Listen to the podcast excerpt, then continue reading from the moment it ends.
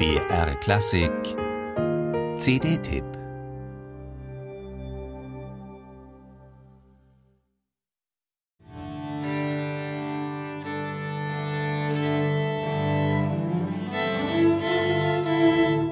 Stimmt sich hier das Orchester noch ein?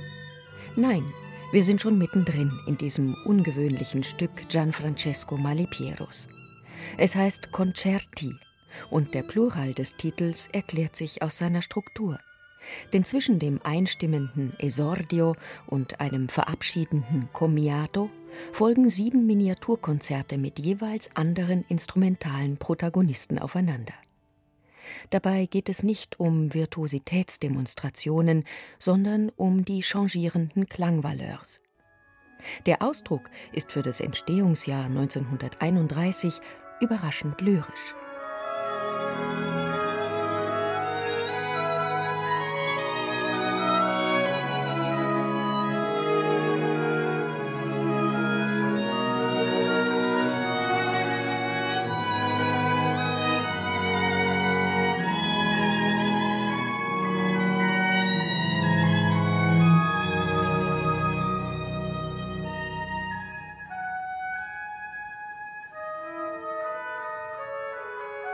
Malipiero stand als janusköpfige Künstlerfigur zwischen Vergangenheit und Zukunft.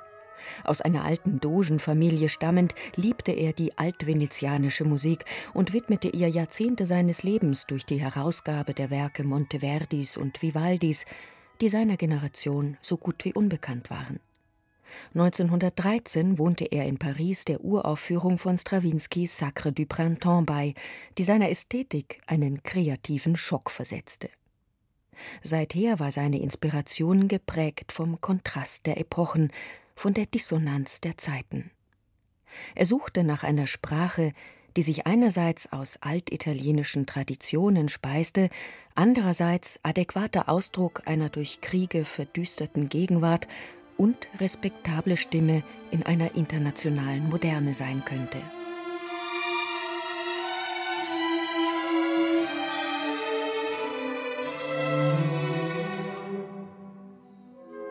Dabei lehnte Malipiero feste Regelsysteme ab, und zwar die Ableitungsprozesse der traditionellen Sonatenform genauso wie serielle Strukturen.